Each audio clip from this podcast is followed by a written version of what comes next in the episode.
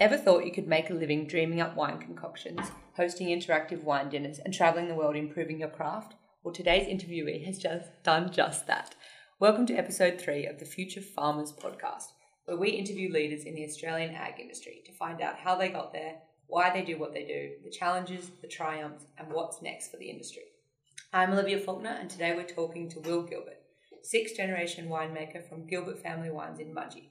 At 30 years old, Will is one of Australia's finest young winemakers. He has worked with some of the best wine labels in the world, notably in Niagara and Okanagan in Canada, as well as Burgundy, France, before coming home to work in his family company.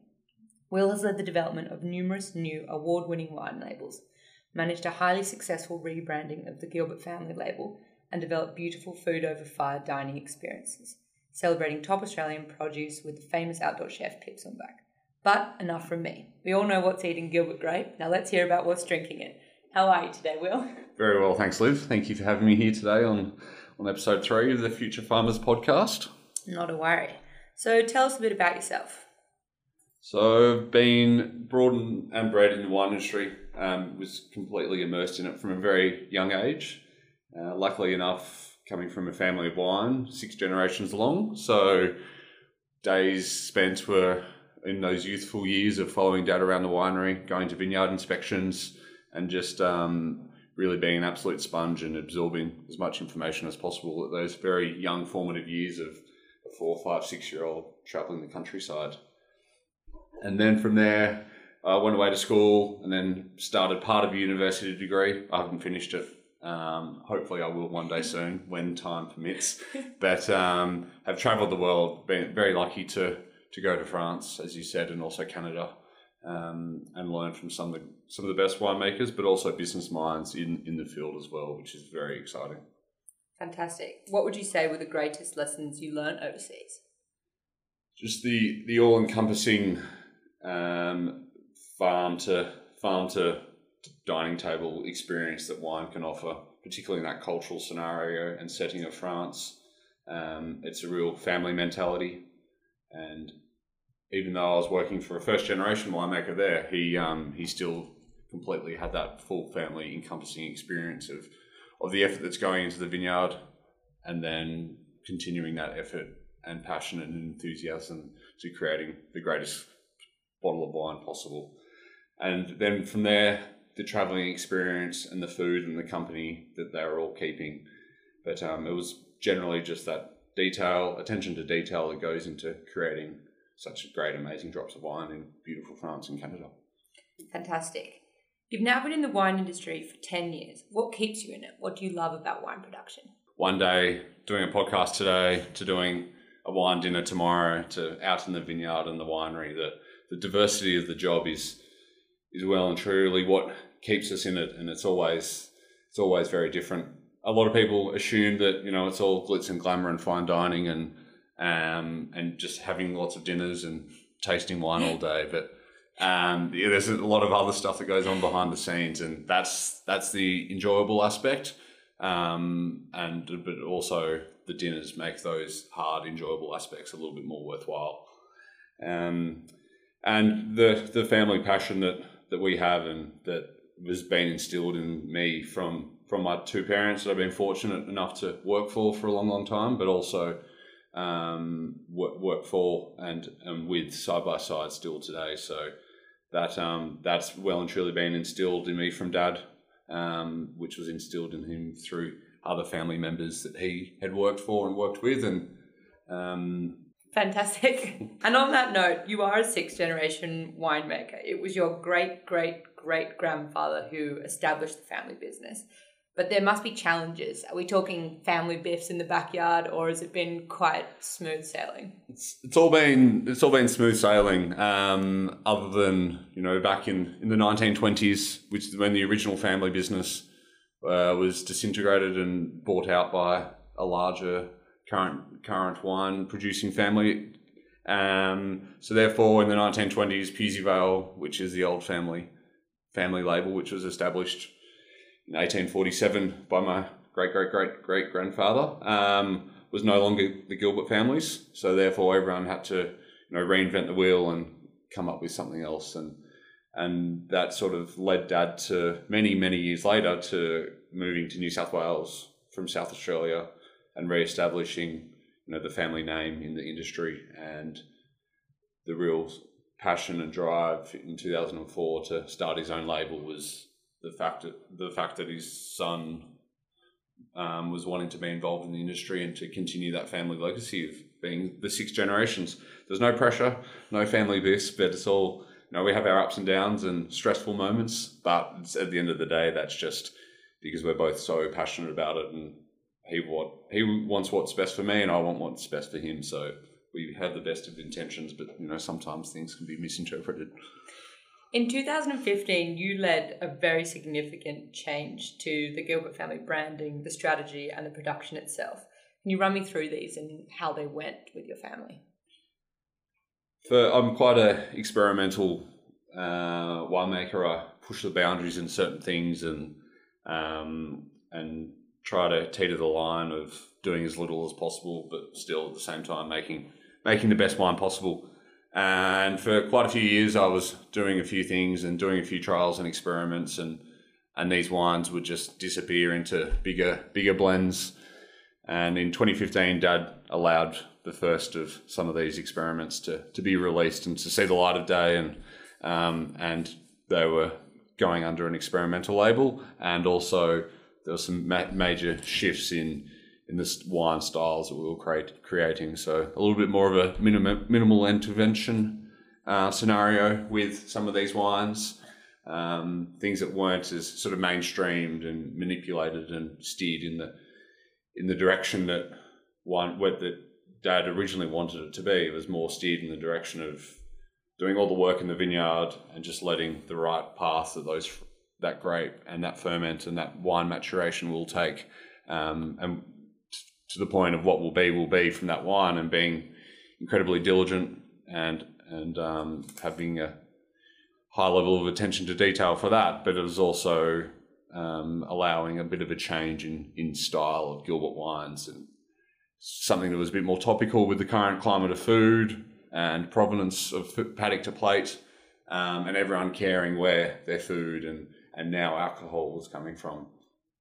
And then there was also a bit of a rebranding of of the confusion of our of our branding name of Gilbert by Simon Gilbert, and there were just a lot of Gilberts in there. So we reduced it all down and just kept it short and sweet, and just the the one Gilbert, not the. It's just all too confusing. There were very many different interpretations of wine list of, of wines right. and and um, and what would be put on a wine list. So short and sweet, and then just trying to interact with with our generation of people, and and I think that's where we're all quite lucky that we are quite adaptive and are multi-skilled and have, have been brought up say in the agriculture industry or some people may not but still have a huge passion for it. But then there's also other factors that we can all do and contribute to a business. And um, whether it's yeah, traveling traveling around the world or or social media or being creative in other aspects and and um, yeah. fantastic. What are you most proud of in your career today that successful rebrand and um, yeah, very proud of how these wines have been received, of winning innovative trophies with some of these styles of wines. And then um, I recently sat down with one of Australia's best wine writers, and he's historically been a big fan of the Gilbert wines and, and style of wines. But what I was most pleased was with these two varieties of wines, um, our Chardonnay and Pinot, which are my two passion projects, my two favorite varieties. Um, he scored them incredibly highly, and he was quite blown blown away by them. And that was just the the real sort of tick of approval that the change in style is going in the right direction, and um, and that I was sort of breaking away from of, of the mold that was formed under Dad, um, and he's still very much guided and um, and he's a huge influence in my wine journey. But it was just a nice realization that you know, the way the style that you're wanting these two styles of wines to go down is is still being well received by one of one of the country's best wine writers. Well done. It can't all be daisies and trophies and awards. What are the challenges that you face day to day? Uh, major challenges that are facing us is is certainly climate change, um, and that is obviously water availability and these warming warming days and dry drier conditions. So some of the things that we're all doing to um, to not eliminate that risk, but you know make it easier for us uh, in our current areas and regions is just planting new varieties. So the shift from the historical plantings that Australia's tended to have of Shiraz, Cabernet, and Chardonnay, and, and Riesling, and move into some newer varietals from more Mediterranean-based climates of Spain and Italy, and these are all varieties that are originally grown in much in very harsh, arid environments, and Right. and are naturally uh, much more drought drought prone and well, not drought prone, but um, uh, hardier and able to get through through a tough climate Yeah. and a and a very dry dry growing season. Because sultanas don't make good wine. Sultanas do not make good wine. And you also and mentioned, also, sorry, oh no, I was just going to say you also mentioned you're moving into new southern areas. newer areas, and yes, um, no one would have thought back when the whole wine industry started in Australia that we'd be growing grapes at 1100 meters of altitude like we do in Orange or in the southernmost tip of Tasmania. So everyone's venturing into new, newer areas, unknown areas that um, that are also proving to be a pretty exciting prospect. Absolutely. Australian producers of all different commodities are changing their strategy in line with climate change and, you know, hotter temperatures and less rain. What else is your business doing to manage that risk? to to manage that risk from a direct vineyard point of view, we're we're looking at changing the orientation of of our vineyard rows from a typical north south facing alignment to switching it to an east west alignment, and that For more um, shade. for more shade. So it's at the at the um, two, three, four p.m. in the afternoon when that heavy bearing down sun is at its hottest, the vine is more protected, and um, that's when the most damage does happen.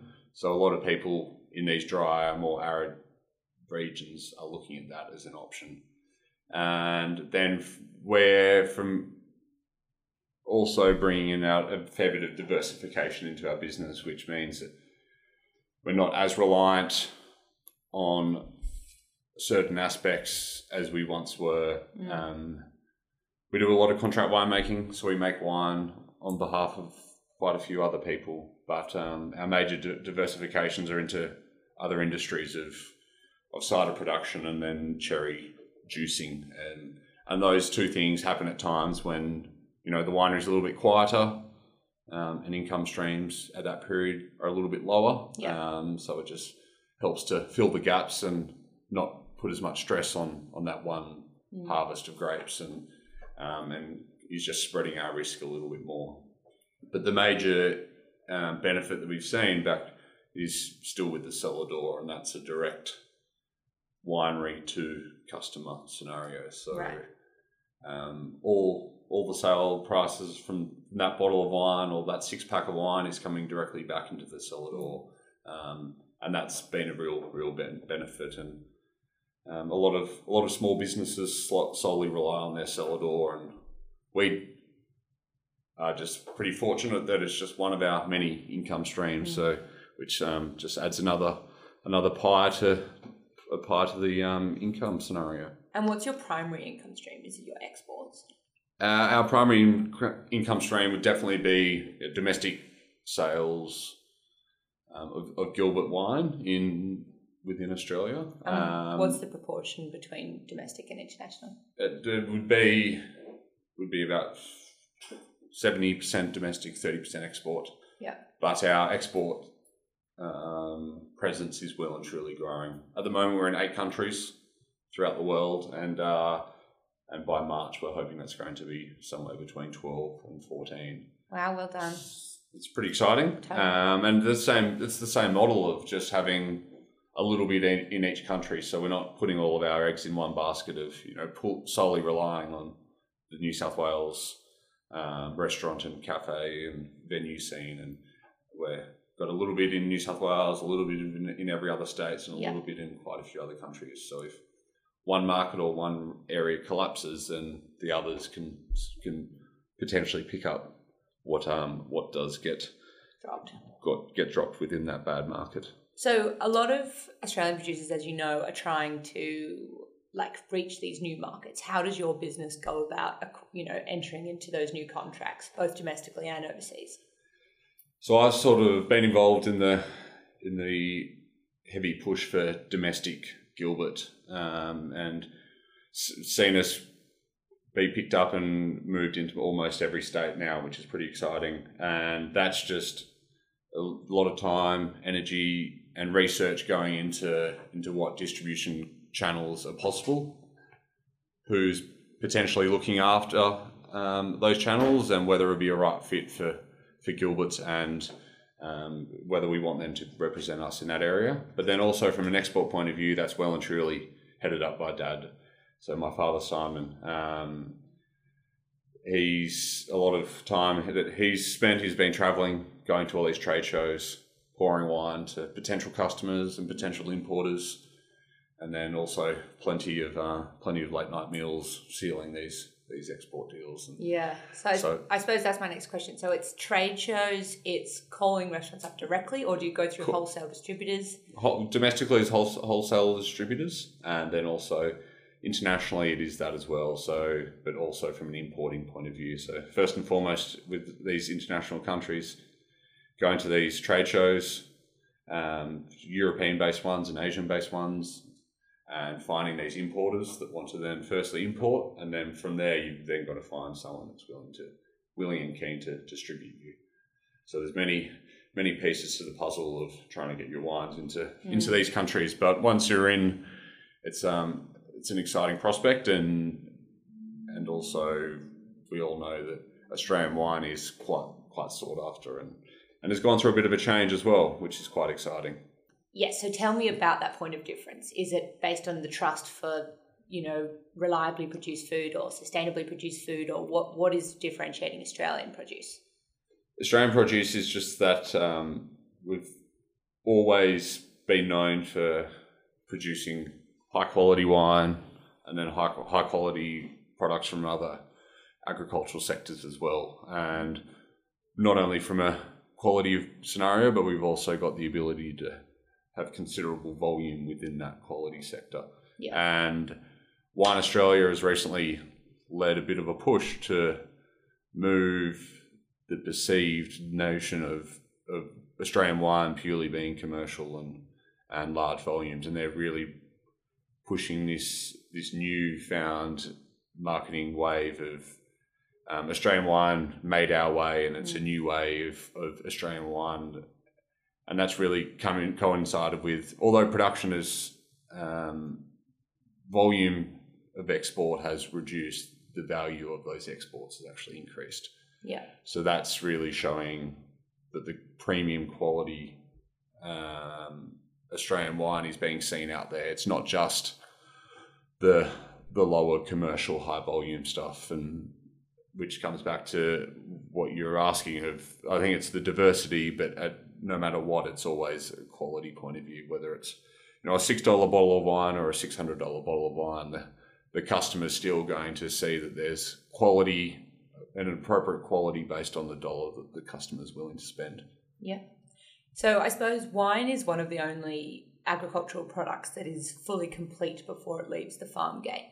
What is um, Gilbert Family Wine's point of difference, but also what proportion of your success do you place on branding versus the actual taste versus human relationships versus trust? So first and foremost, with our all of our Gilbert wines, it's got to be a wine that we're all happy to sit down and have at the dinner table over a family meal. So it's a product that is constantly over delivering and more often than not when we're out selling these wines to venues and distribute potential distributors and things they're just blown away by the affordability of them. Um, so we want to make them as accessible as possible to as many people as possible. Um, we're also from a region that is on the up. Um, so at the moment we're yeah, sort of in that scenario of having an accessible price and attracting that consumer in for that price and, and the attractive branding, the simplicity, the simple branding that we have, um, and then we hope that they're happy with the quality of the product and then that they keep on coming back and back again. And for those people who don't know, what price bracket are you at about? We our cheapest wine is was starting at twenty dollars a bottle, and we go up to forty eight dollars a bottle. Right, so totally So- affordable. And for people who haven't yet looked at the Gilbert family wines, the branding is impeccable. It's like really lovely, simple um, textual writing against a white background on some of them, but they really are just definitely that Scandinavian, lovely, simple branding. Very simple, yeah. basic, a very less is more approach, and yeah, and it Wanting- really, really works. wanting the what's inside the bottle to speak, and and it's still an eye catching brand and and font and things that things are remembered and, and hopefully everyone just keeps on coming back for Ha- for more. For more.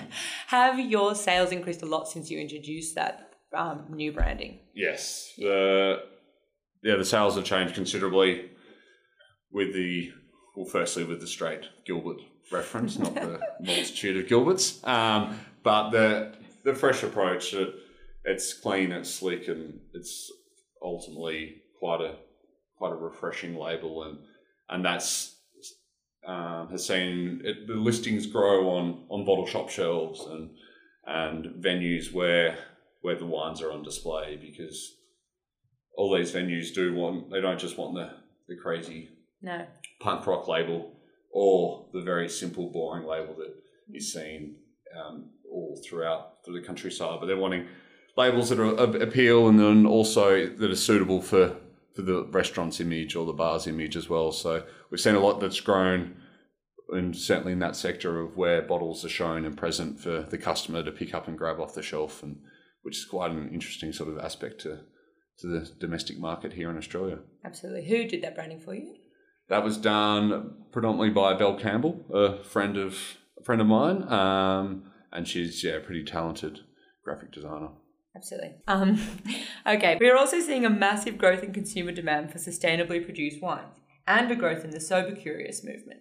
Is your company looking to do anything in the non alcoholic wine space, or are you looking into organics, or which of those trends is affecting you, if any? We've seen some massive trends towards vegan based wine um, because wine can be we can add animal based products to wines to you know take out things that the producer or the winemaker don't really want to see in that wine. So so such as skim milk and egg whites and they they're dropping out harshness and bitterness and things like that. So there's a real push for vegan wine based wine and um, and there's alternative additions that we can make. Instead of adding skim milk there's now pea protein and um, that's a huge, huge movement, and there's a little bit of a kickback for a little while, but we've all of our wines through from 2019 and 2020. There's a bit of a transition, and they'll all be vegan-based wines. Um, that's from Wow. a sustainability scenario, and also moving with the times and trying to cater to you know as much people as possible because you don't want to be putting a restriction on any potential outlet or venue or marketplace purely from from an addition that was made in the winery. And then a sustainable farming model is something that I'm hugely passionate about. We're currently leasing a vineyard in Mudgee and we don't own it. Um, but one day when we ultimately do, or another site that we then plant, um, that will be sustainably farmed. It won't necessarily be certifi- certified organic or biodynamic, but it'll be well and truly farmed in a sustainable way. And um, That's awesome. part of that sustainability is is also providing for the family, and I believe that's a restriction that is when you're certified. That's that is well and truly hindered because at the end of the day, you've still got to harvest and you've got to make a decision. And just because it's you know it's not a fruit day, you can't harvest. So um, and would like to be dictated. I don't want to be restricted by um, by that calendar and when things can be harvested. So the sustaining sustainable farming model is definitely going to be front and center in the future for not only our Gilbert brand but also many other wine based and vineyards in, all throughout Australia. And what about organics? And organics, it's all encompassing. Um, so organic and biodynamic farming, it'll be yeah not spraying with synthetic based chemicals and um, and bringing cover crops and doing certain biodynamic procedures and just trying to minimize the direct impacts on the environment and that and that site that we're in um, and then but still have the option that if there's a big rain front coming or if there's a big um, big hard, big climatic change that we can still potentially do something if needs be from a from a survival scenario.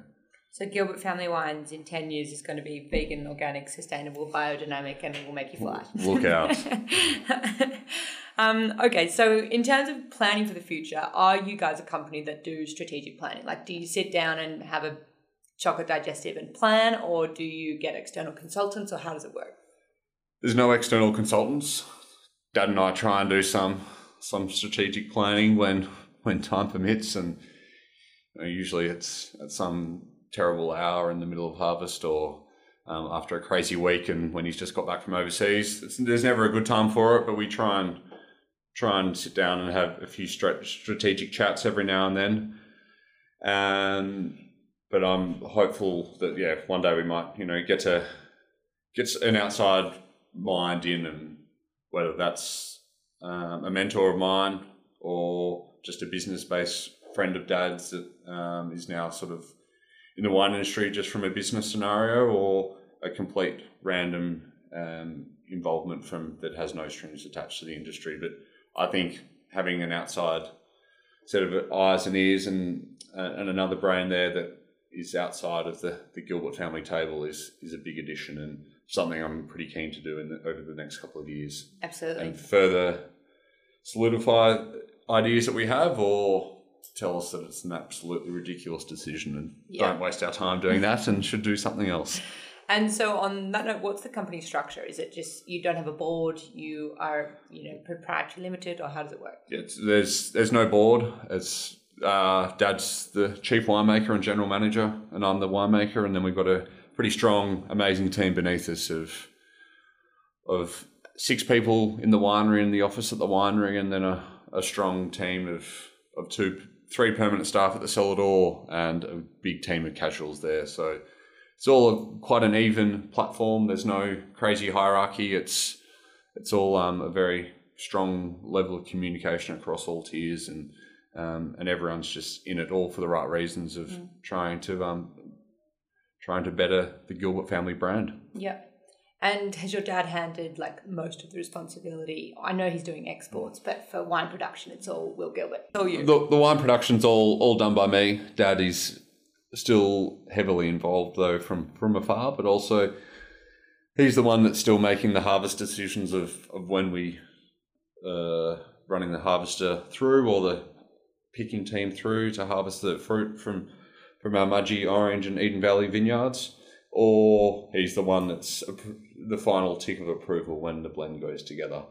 Um, no wine goes out unless it's it's approved by him. So Yeah. he still he still does oversee it all, but as from a as a general scenario, he's yeah, oversees the whole business and is focusing more in the in the um, export scenario and building that that basis and because they still particularly the the Chinese based clients of ours they they want to see they want to see Simon they want to see the person that's been in the Yeah. industry for for a long long time and not the not just the young kid that's still finding his feet The little rookie waving his flag. Um, so on that note, what's the global like? What are the global forces affecting you guys? We've got Brexit, we've got China-U.S. trade relations, we've got you know massive changes in where wine is produced.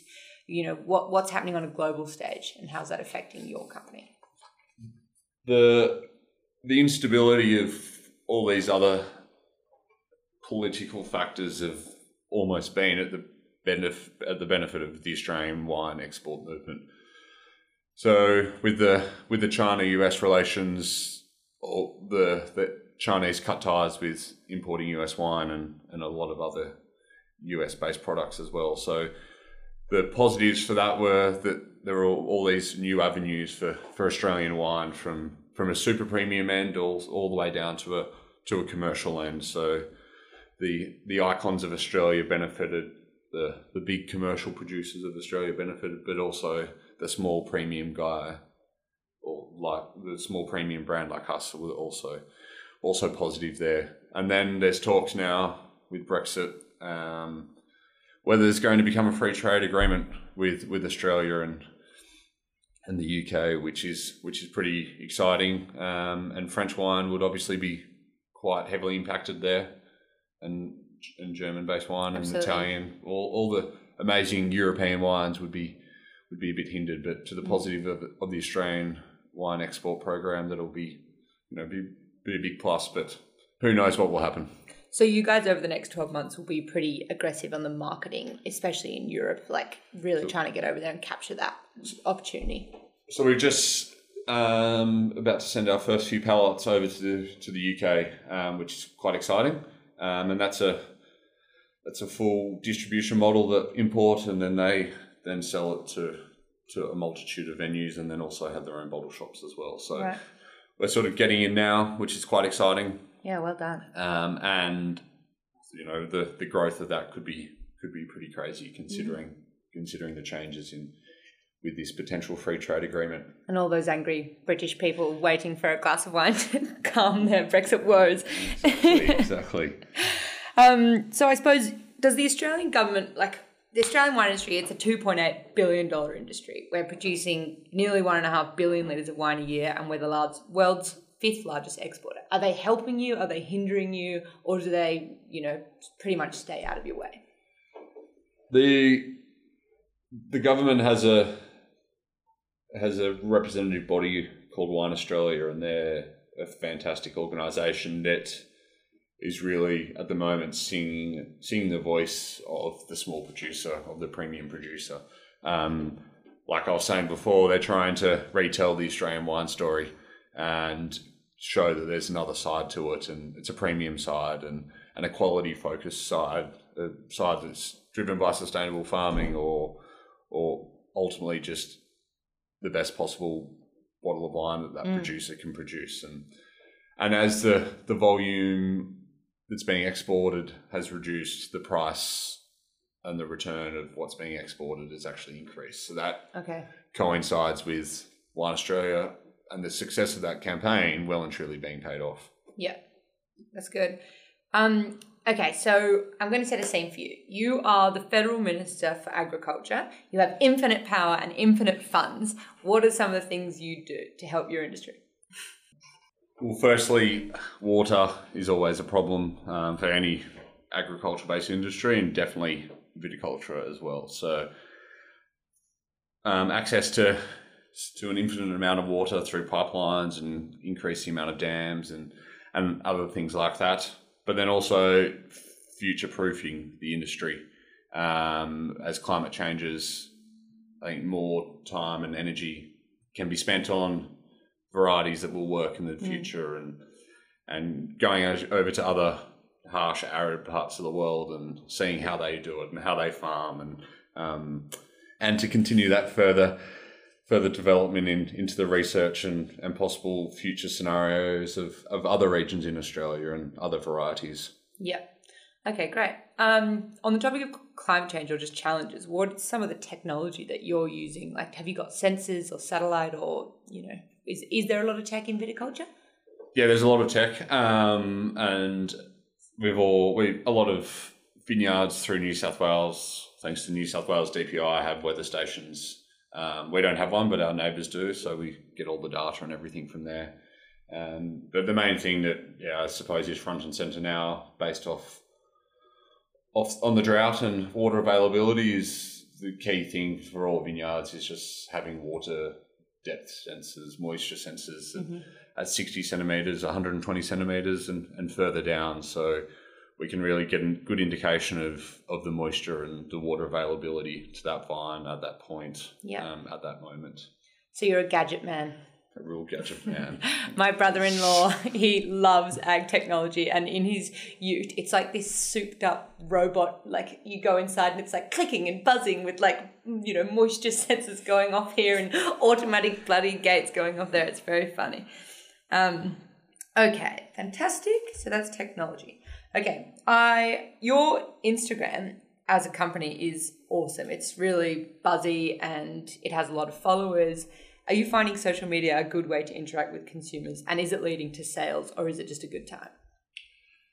I'm not sure if it leads to sales, but it leads to just constant communication with with the people that want to follow us and want to know um, what we're doing and how what we're doing at that point, what we're harvesting, what we're making, um, and then also it's a nice, easy system of of highlighting some successes that we've had, some awards that we've won, and scores that we've received as well. So just allows a more relaxed form of interaction with the with the consumer or with the follower, um, as opposed to a bit more of a formalized EDM mail out that Yeah, happens yeah. once a month. It is just a bit more of a relaxed approach to giving the message that we want to the consumer.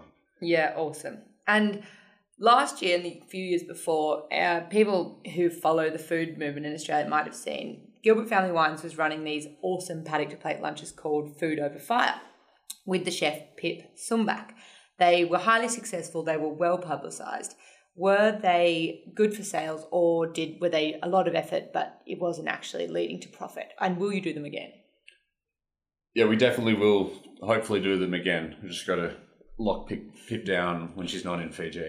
Surfing. um, but yeah, no, it was amazing the the feedback that we obviously had um, and the support of friends and and family and further afield people as well was was pretty mind blowing and um, and everyone just had an absolutely amazing amazing time and the events were a huge success. But the traction that we received from from people that were fans of Pip and then vice versa was was super beneficial. And um, and that saw a huge growth in in our social media um, and just further add, added substance and weight to, to, to the Gilbert family brand. As mum and my sister are big foodies so um, that's a real a real good um, addition into into the Gilbert family brand. And you know my sister might be involved and do something like that further further down the track as well. And um, it'll just add further weight and, and intrigue and interest It really was great. For the podcasters who don't know, um,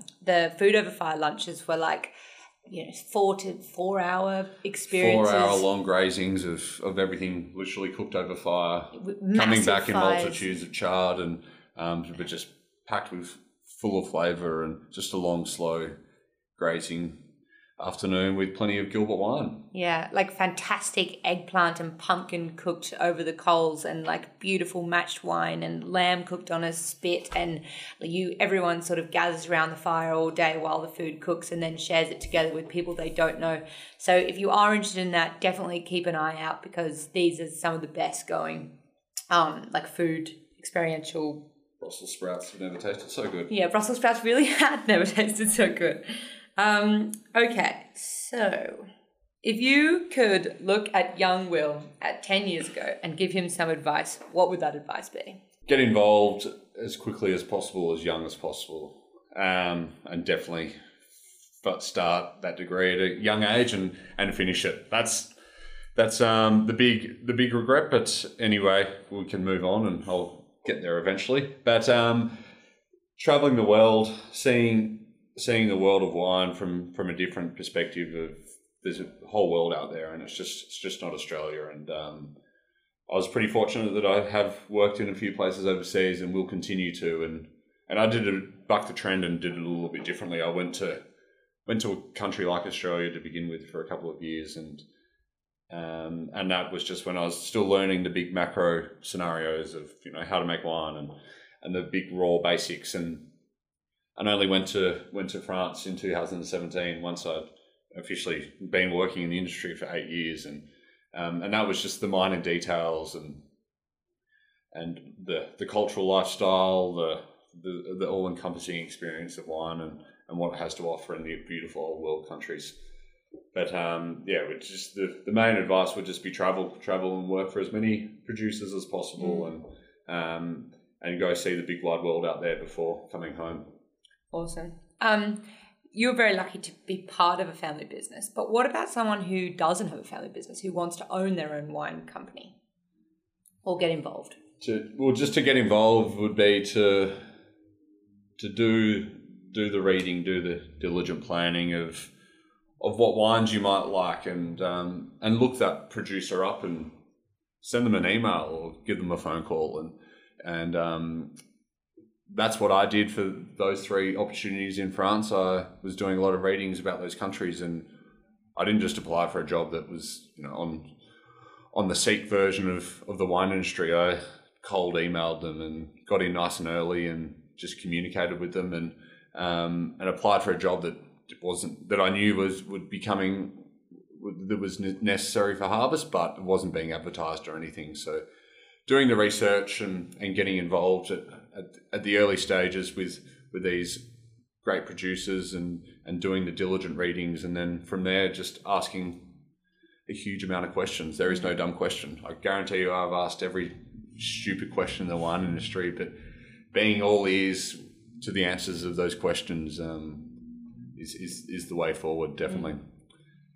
And then getting involved from a from a business scenario is once you, once you've got the foundations and you've had a few years in the industry and give it a go of making your own wine and um, and think from little things, big things grow, and a ton of grapes one year could all of a sudden be doing. You could be doing ten tons of that in three or four or five years' time. So, um, a lot of producers support the development of their their younger winemaking team, and we do.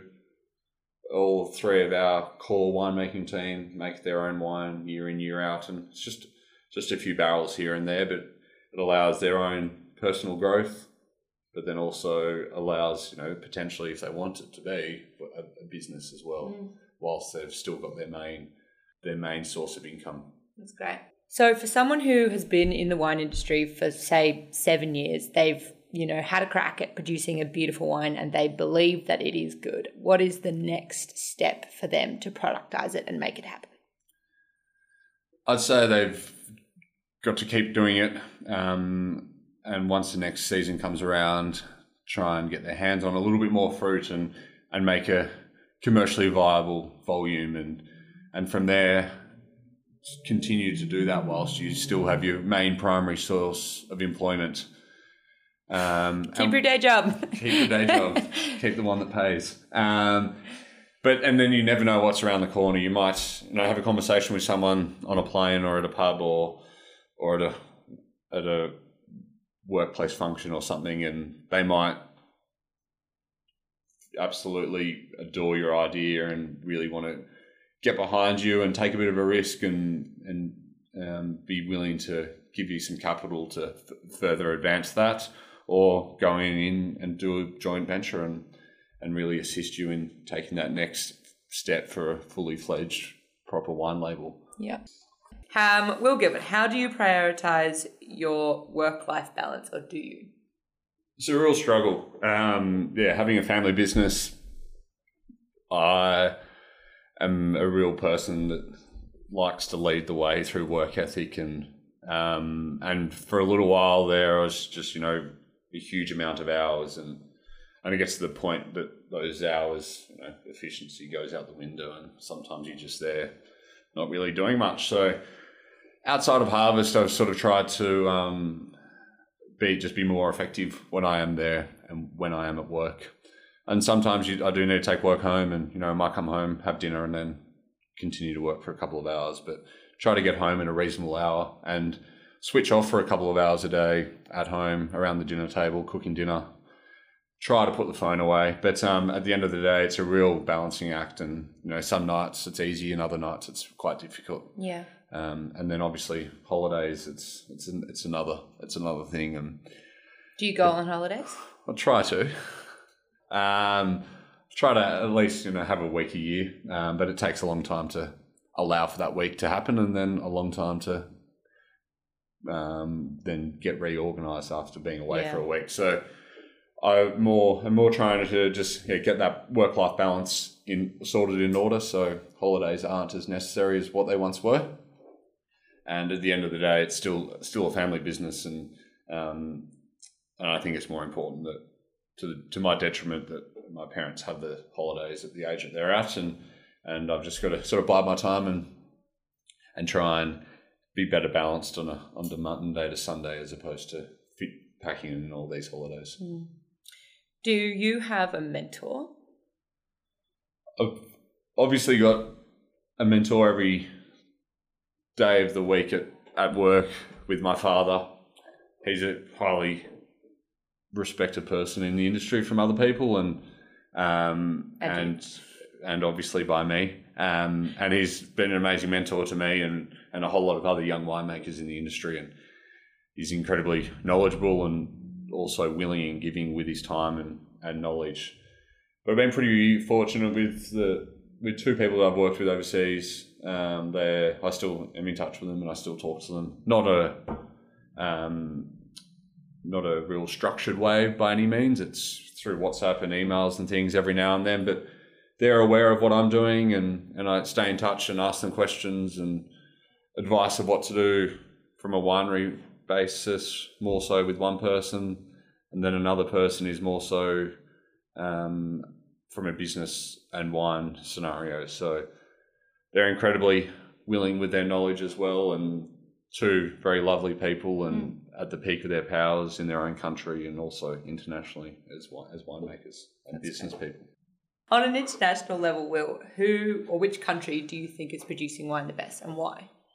you, you might think that I'm being biased, but I'm got to, I'm definitely going to say Australia here. Um, the diversity of varieties that we have, because we're pretty fortunate that we can plant whatever we want wherever we want. We're not influenced and restricted by by rules and regulations. So every now and then there's little surprises that pop up of regions that do amazingly well with with certain varieties that historically people thought they were lunatics for planting and and the diversity from a brand point of view as well, not just varietals. Um, you got the tiny little one person band and all the, the big commercial producers that uh, continues to make amazing wine. So I think from a diversity point of view um, and the scale from both small and large and varietal influence, I think Australia is well and truly packing above packing above our weight and punching above our weight. That's awesome. So good to know. Okay. Do you have a podcast or any reading like that you would recommend? So there's one really good podcast that I regularly listen to, and they um, it's an American-based podcast, and they it's called "I'll Drink to That" by Levi Dalton, and um, he just in, interviews influential people in the wine industry, both distribution, production, and viticulture, and there a lot of the winemakers there that he has interviewed in the last couple of years are, are winemakers that I'm very interested in and their sort of methods and their models and, and the way they go about things and their reasonings for doing certain things. And that's been a pretty pretty, pretty formative podcast. Um, and then readings, there's an amazing array of books. Um, some of them are terribly translated, but there's yeah some fantastic books from both beginners um, for a book called Wine Folly um, through to sort of pretty knowledgeable people or books that are written by by um, geniuses in the field of Jancis Robinson and, and many other many other amazing authors and just continue to read and that's sort of how I've not made up for my lack of university. Um, it's more it's sorry.